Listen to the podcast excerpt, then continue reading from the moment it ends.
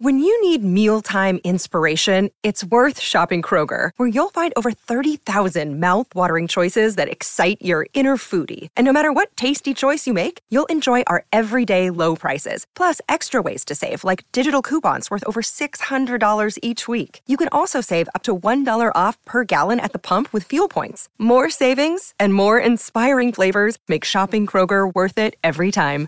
Kroger, fresh for everyone. Fuel restrictions apply. Another day is here, and you're ready for it. What to wear? Check. Breakfast, lunch, and dinner? Check. Planning for what's next and how to save for it? That's where Bank of America can help. For your financial to-dos, Bank of America has experts ready to help get you closer to your goals. Get started at one of our local financial centers or 24-7 in our mobile banking app. Find a location near you at bankofamerica.com slash talk to us. What would you like the power to do? Mobile banking requires downloading the app and is only available for select devices. Message and data rates may apply. Bank of America and a member FDIC. Welcome to the only daily podcast focusing on compliance news of the day. Each morning, start your day with a cup of coffee and Tom Fox, the voice of compliance, to hear about four of the top compliance, corruption, or leadership stories you will need to start your day. The Daily Compliance News is a production of the Compliance Podcast Network.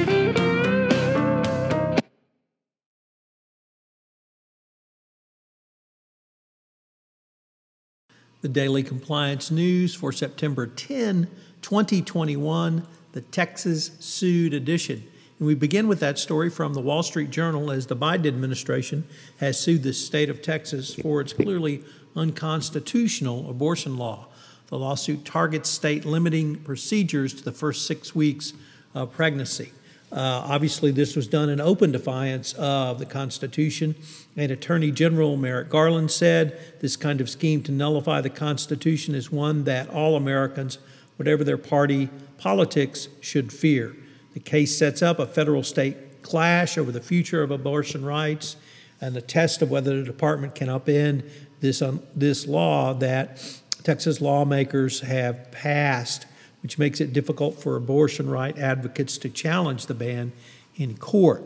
Um, also, it's, it's clearly in violation of Roe versus Wade, and it's going to be unclear whether this Supreme Court will uphold Wade or uh, overturn it. Uh, next up from Bloomberg, Amazon will spend 1.2 billion on employee tuitions and courses. Amazon says it will pay college tuition for select frontline employees, becoming the latest big U.S. employer to offer educational perks to attain, retain, and attract employees. Obviously, this is a step in the right direction for a company that needs to obtain and retain lots of employees, and you have to wonder why other employers aren't following this lead and offering benefits that employees actually want. So, kudos to Amazon. Next up from the Wall Street Journal, or excuse me, the Washington Post, Coinbase says the SEC has threatened to sue over crypto lending programs. Um, it, it uh, will deal with uh, Coinbase's attempt to allow investors in digital assets to earn interest on their holdings. Uh, clearly, this is a different type of business model that Coinbase has now, and it's not clear uh, whether they have appropriately registered with the federal government. So that would be um, something uh, that could get them in big trouble. It's also interesting that uh, Coinbase would attack the SEC um, based on a quote sketchy end quote move by the SEC. So not trying to win friends and influence enemies uh, from the Coinbase perspective, I guess.